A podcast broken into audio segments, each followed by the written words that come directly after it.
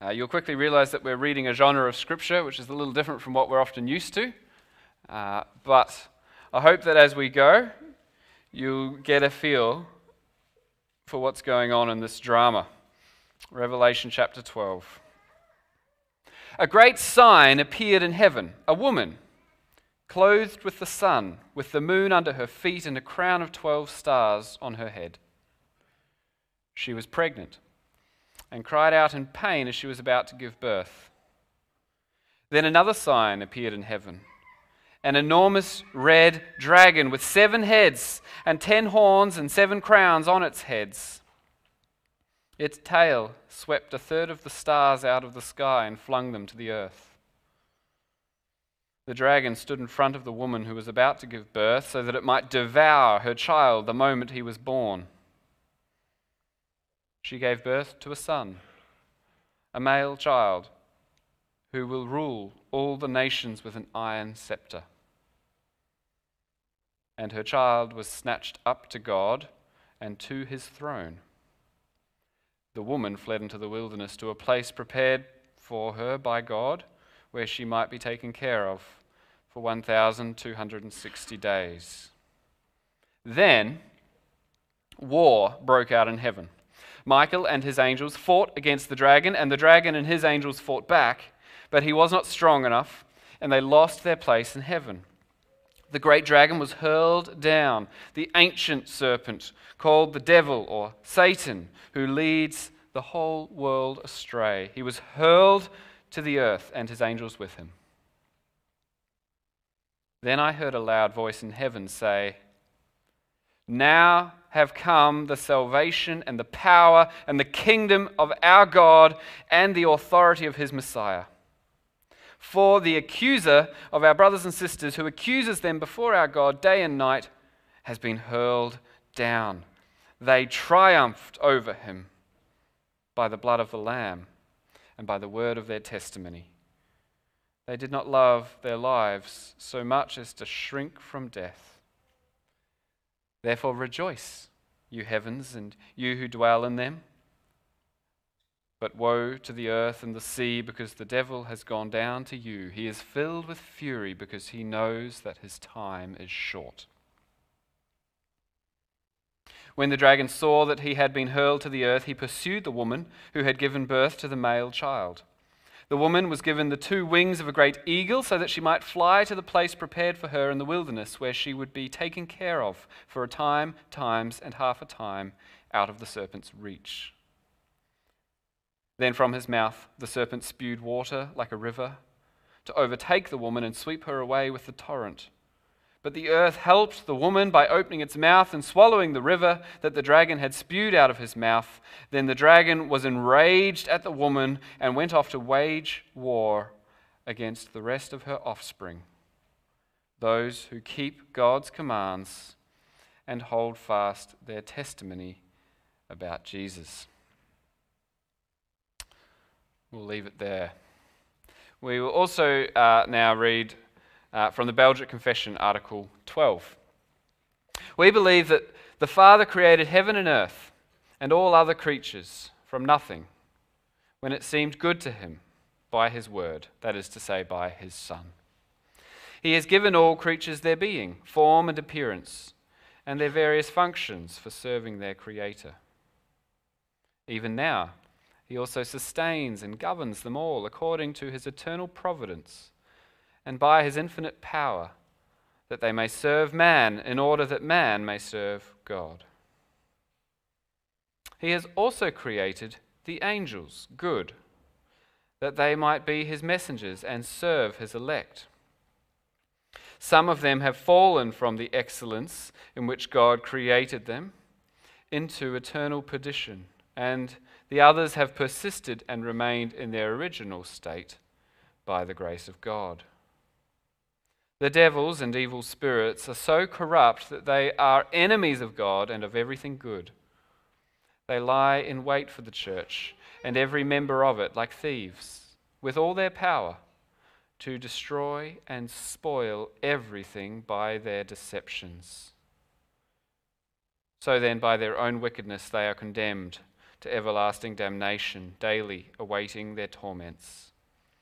For that reason, we detest the error of the Sadducees, who deny that there are spirits and angels, and also the error of the Manichaeans, who say that the devil originated by themselves, being evil by nature, without having been corrupted.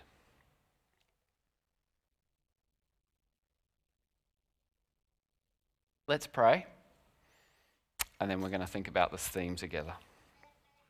Lord God, we pray now for your wisdom and uh, insight.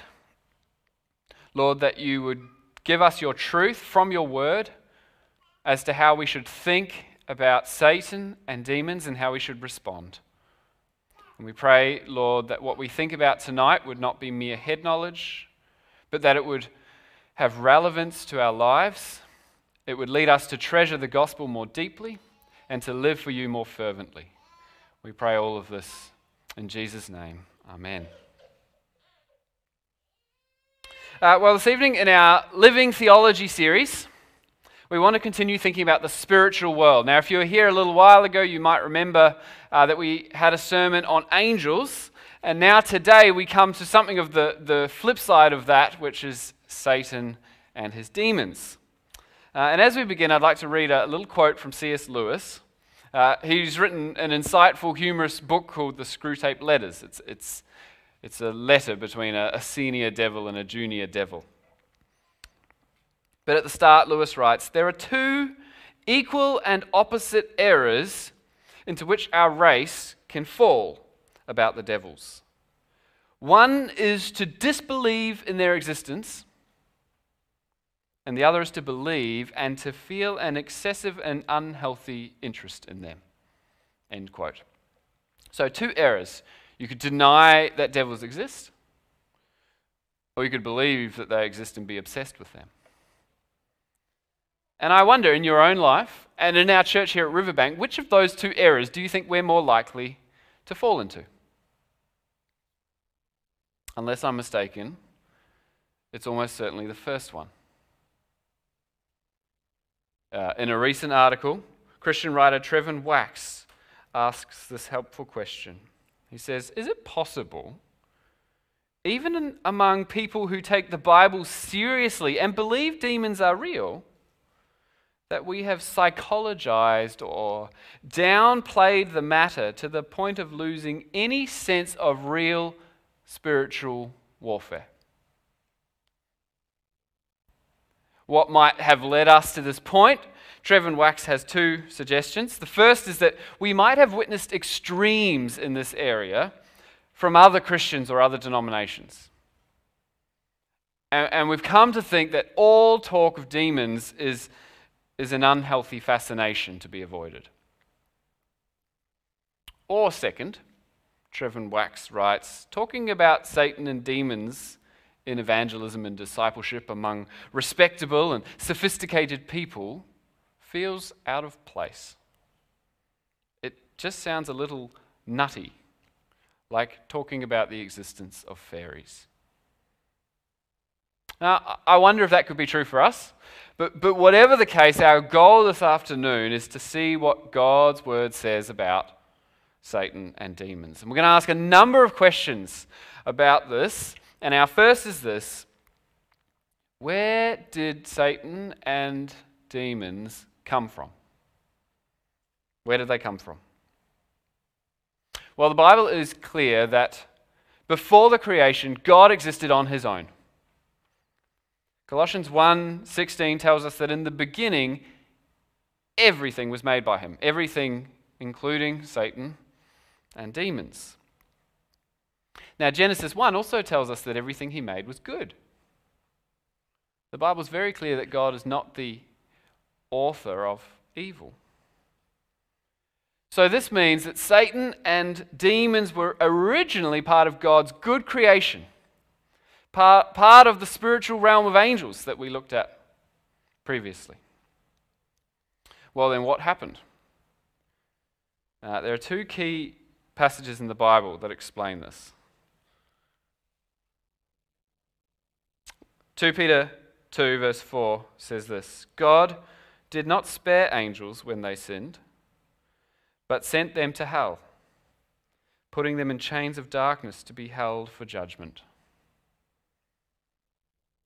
And in Jude 6, it says, The angels who did not keep their positions of authority, but abandoned their proper dwelling, these he has kept in darkness, bound with everlasting chains for judgment on the great day. So, some of the good angels fell into sin. What was the sin? We can't be sure, but Jude 6 seems to suggest that they wanted to exalt themselves over God. They didn't want to keep their own positions, they wanted more. It's really the essence of all sin, isn't it? Proudly rebelling against the Great One, wanting to take control for ourselves instead of humbly worshipping Him. When did it happen? Well, we aren't really sure, but presumably it had to happen after the creation in Genesis 1 and before the serpent arrives in Genesis 3 to tempt Eve. And also note from these passages that the sinful angels remain under God's authority. It says they're chained and awaiting final judgment. Presumably, chain doesn't mean they can't do anything at all. But God has them under his control and he's limiting what they can do. He's, he's got them on a leash. The Bible also tells us that Satan uh, is the leader of these rebellious angels. Satan is the criminal mastermind, he is the original gangster. Jesus says of Satan in John 8 44, he was a murderer from the beginning, not holding to the truth for there is no truth in him. When he lies, he speaks his native language, for he is a liar and the father of lies. And 1 John 3, verse 8 says, The devil has been sinning from the beginning. And this, this evil mastermind, he leads an army of evil minions. Matthew 12, 24 calls him the prince of demons.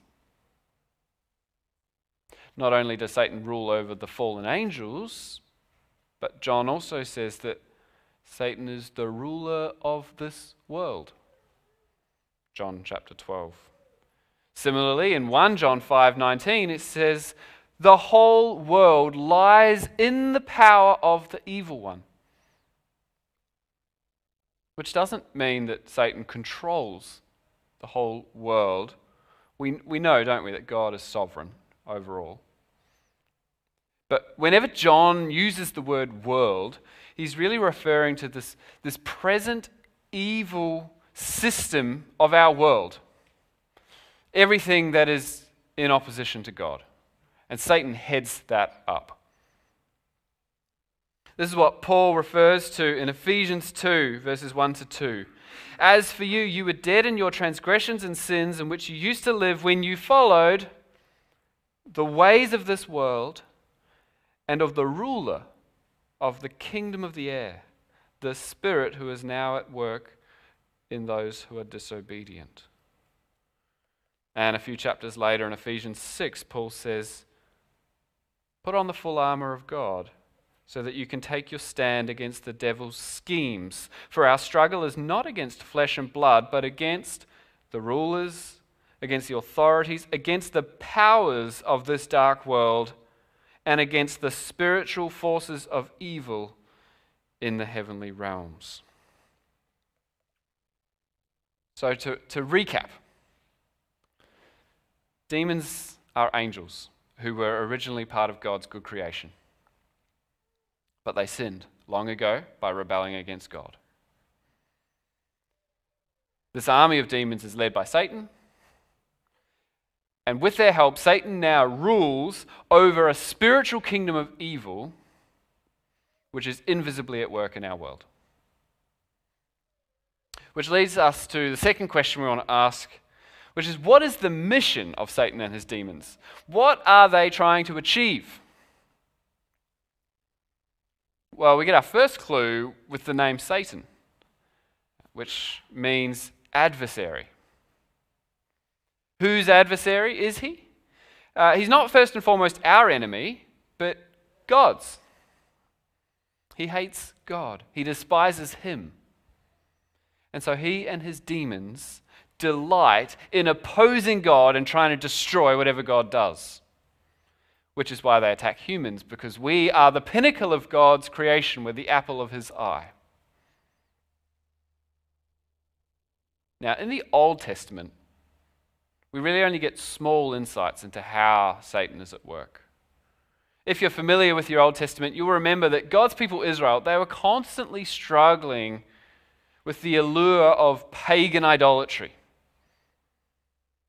And there's a few verses which show us that behind the scenes, Satan was actually at work in that. He was doing everything he could to drag Israel away from God to their ruin. When Israel turns to idols, they're really turning to worship demons. Deuteronomy 32 says Israel stirred God to jealousy with strange gods. With abominations, they provoked him to anger. They sacrificed to demons that were no gods. And then in Psalm 106, it says that these sacrifices included child sacrifices of their sons and their daughters, which were to the demons. Now, in the New Testament, the curtain is pulled back, and we get a much clearer insight into what Satan is trying to achieve. Uh, a nice summary from Thomas Sappington is this He says Satan leads a spiritual kingdom composed of demonic powers who oppose God's purposes through various schemes that are designed to keep men and women out of God's kingdom and to render Christians immature and ineffective in reaching the world with the gospel of Christ. We're going to unpack that now. So, for those who aren't Christians, Satan wants to numb, calm, mislead, deceive them so that they will never find God. Paul writes in 2 Corinthians 4, verse 4 The God of this age, that's Satan, has blinded the minds of unbelievers so that they cannot see the light of the gospel that displays the glory of Christ, who is the image of God. Hmm.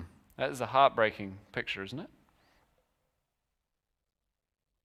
It's the state of every single person you know who's not a Christian your neighbors, your co workers, your friends, your family.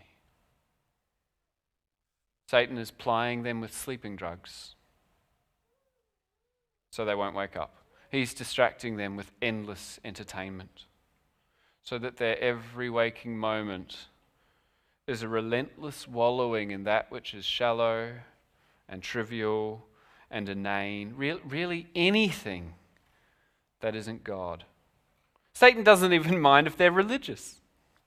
In fact, that might help because it might make them think that they're enlightened even while they're deceived, just so long as their religion has some kind of false view of God and some twisted, distorted gospel. Satan's oldest trick is to lead people away from the light of the world into darkness, all while persuading them that they are becoming more and more enlightened. In Riverbank, when we say that our goal is to love our community, to evangelize our city, this is what we're up against.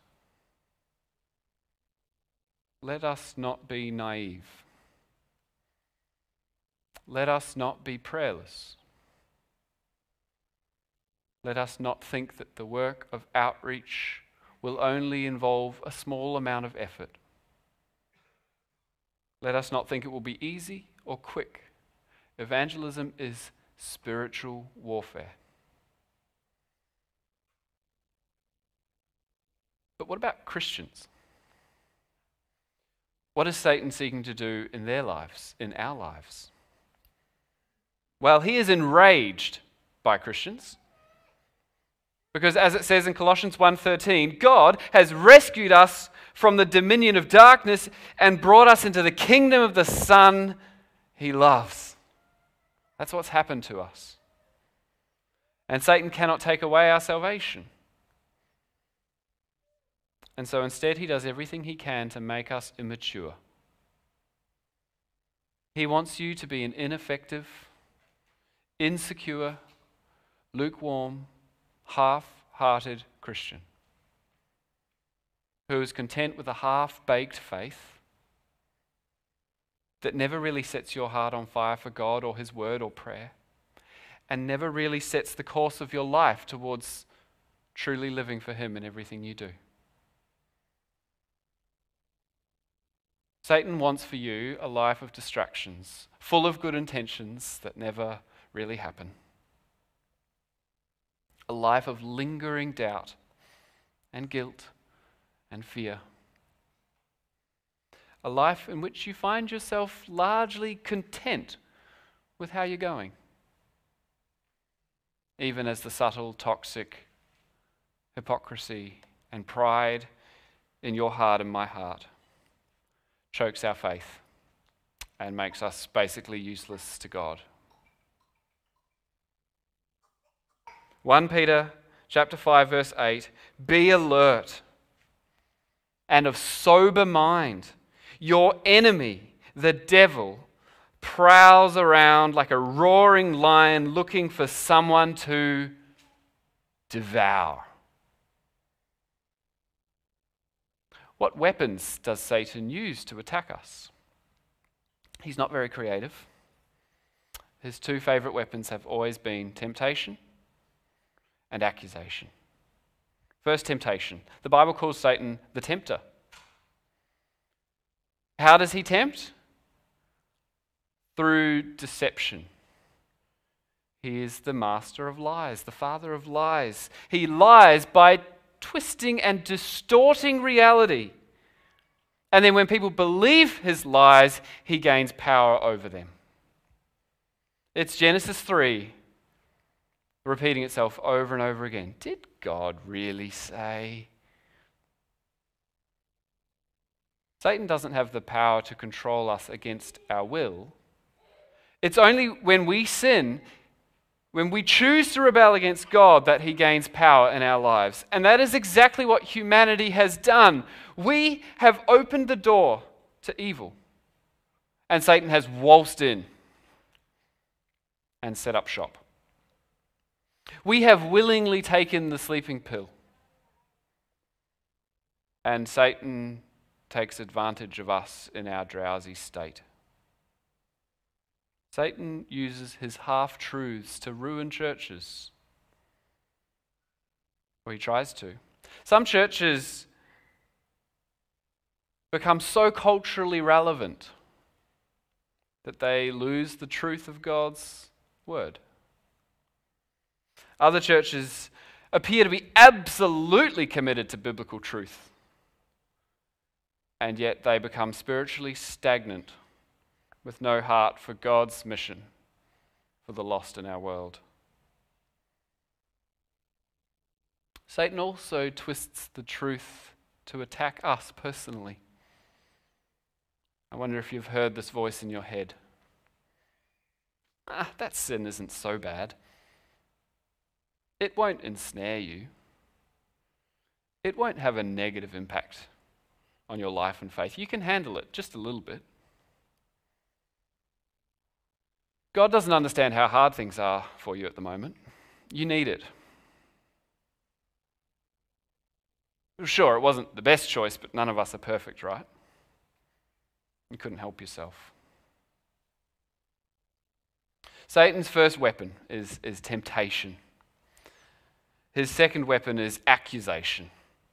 The name devil means accuser or slanderer. Uh, in Revelation 12, which we read, verse 10 says, Satan is the accuser of our brothers and sisters. He's the accuser of Christians. How does Satan accuse us?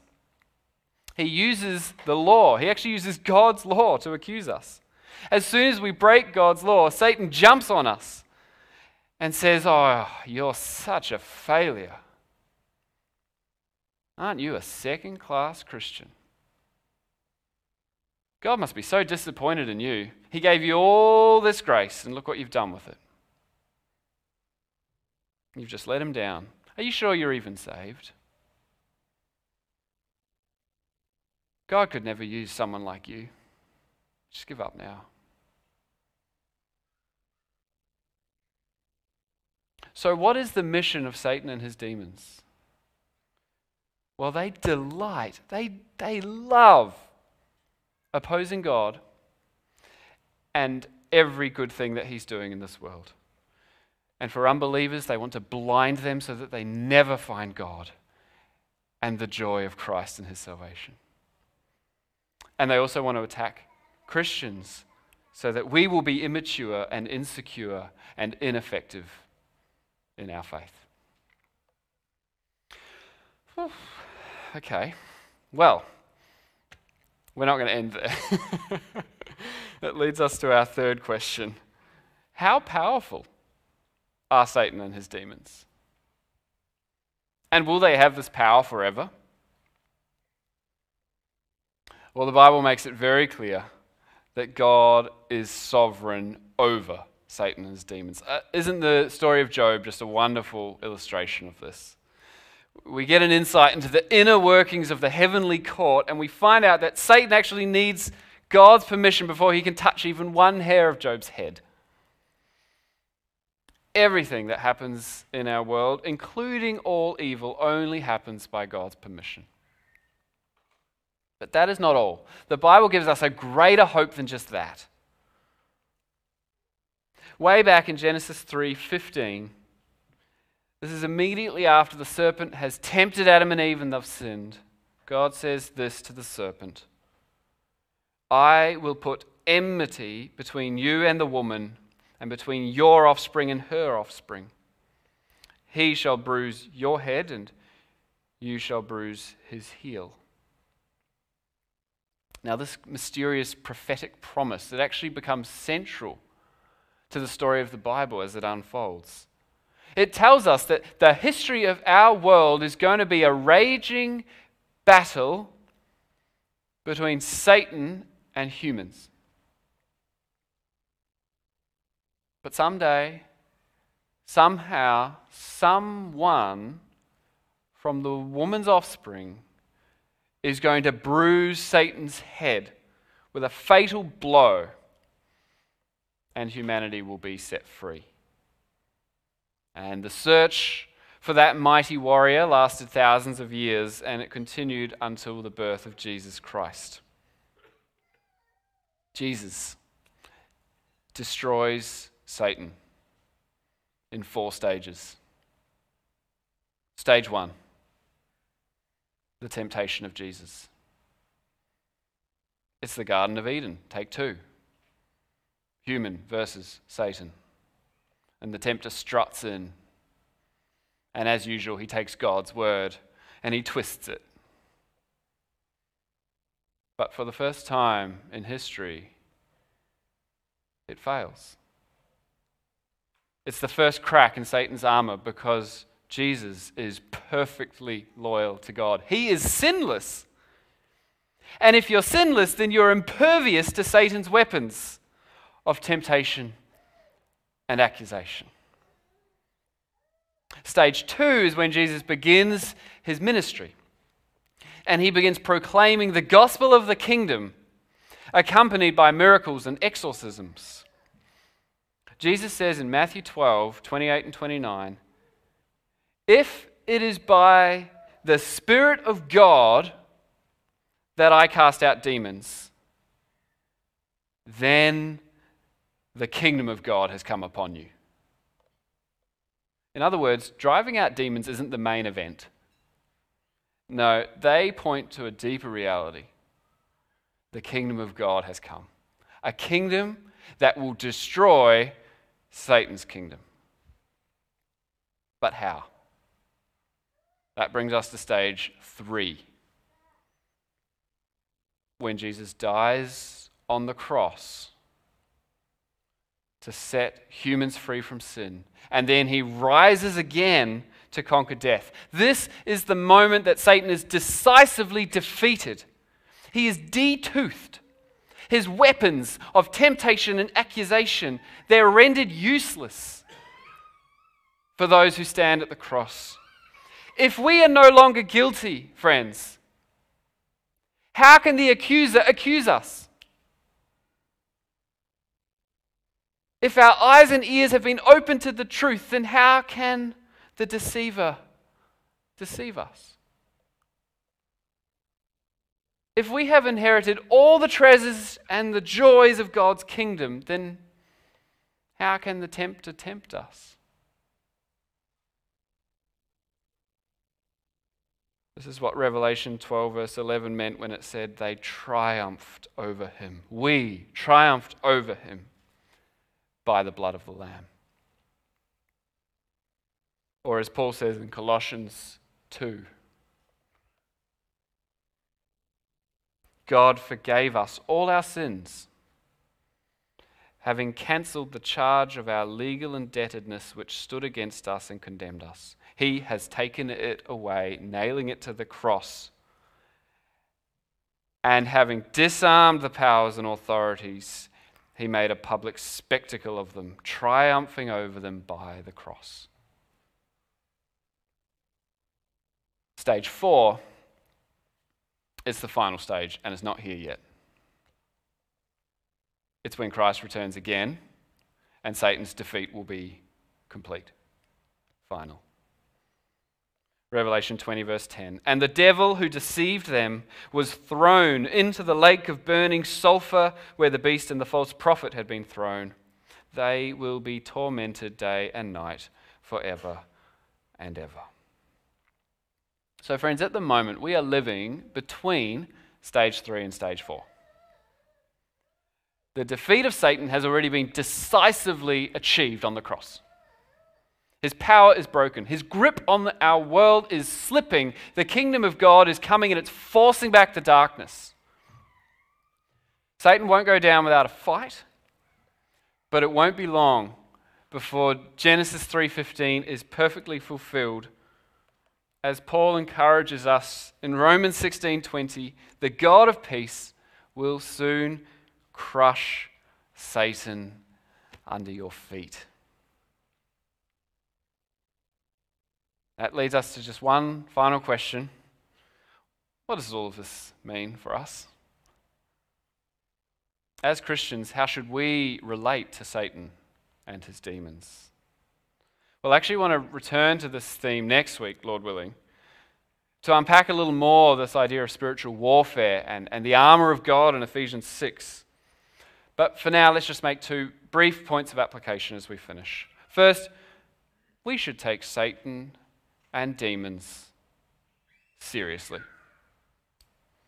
God's word is very clear. They exist, and their activity in our world is real. Now, here in Launceston, we may often not see that. Maybe that's partly because our society always tends to seek out a rational, natural, scientific explanation to everything we observe. But theologian Wayne Grudem writes There is no reason to think that there is any less demonic activity in the world today than there was at the time of the New Testament. Demonic activity is probably a factor in almost all sin and almost all destructive activity that opposes the work of God in the world today. End quote.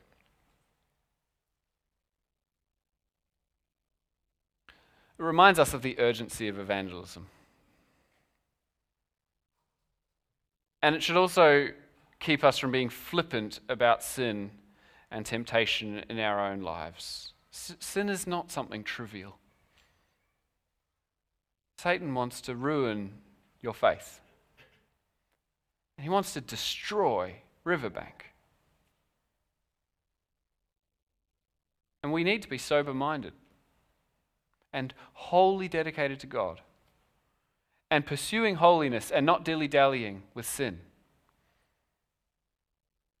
So, first, we, we need to take these evil spiritual forces seriously. But now, second, don't let Satan and demons become your main focus. Our main focus should be Christ and the salvation that we have in Him. in Luke chapter 10, Jesus sends out 72 of his disciples on a mission trip, which includes uh, the power to drive out demons. And then it says in verse 17, the 72 returned with joy and said, Lord, even the demons submit to us in your name. And Jesus replied, I saw Satan fall like lightning from heaven. I have given you authority to trample on snakes and scorpions and to overcome all the power of the enemy. Nothing will harm you. That's pretty amazing. But Jesus goes on, however, do not rejoice that the spirits submit to you, but rejoice that your names are written in heaven. Do you see what Jesus is saying? Yes, Satan and his spirits are being defeated. It's amazing. But don't focus too much on that. That's just the sideshow. Rather, rejoice that your names are written in heaven. And we see this, I think, throughout the New Testament. As you read through the New Testament, we're never sent out to search for demons. We're never given complex instructions for how to get rid of them. We're never told that in order to proclaim the gospel effectively, we will need to attack regional demons or territorial spirits or demonic strongholds over our city. No, the task that Jesus gives us is much more simple than that. He says, Go into the world with the gospel. Preach the gospel of Jesus Christ because that is God's power to change lives. And we go in the name of the risen Lord Jesus Christ, and because of that, we can go with complete confidence. John says in 1 John 4 You, dear children, are from God, and you have overcome them because the one who is in you is greater than the one who is in the world. That's confidence. The gospel is our weapon to reach the world, and it's also the way that we personally stand against the devil. The New Testament doesn't give us special tricks and techniques to fight off the devil. Instead, what are we repeatedly told? Focus on the gospel Trust God, pray to Him, flee from sin, pursue righteousness. I hope that we can look at that in a bit more detail next week as we think about spiritual warfare in Ephesians 6. We've also run out of time tonight to answer the question what about demon possession? Does that still happen today? And if so, what should we do about it? I hope we can tackle that next week too. But for now, let's finish with this reminder Satan and his demons are a dangerous and destructive evil force in our world, and we should take them seriously. But for those who are saved, we have nothing to fear. Nothing can separate us from the love of God. That's in Christ Jesus our Lord. Satan has already been defeated by Jesus, and his final destruction is near. So let me finish again with Paul's reassurance from Romans 16. The God of peace will soon crush Satan under your feet. The grace of our Lord Jesus be with you. Amen.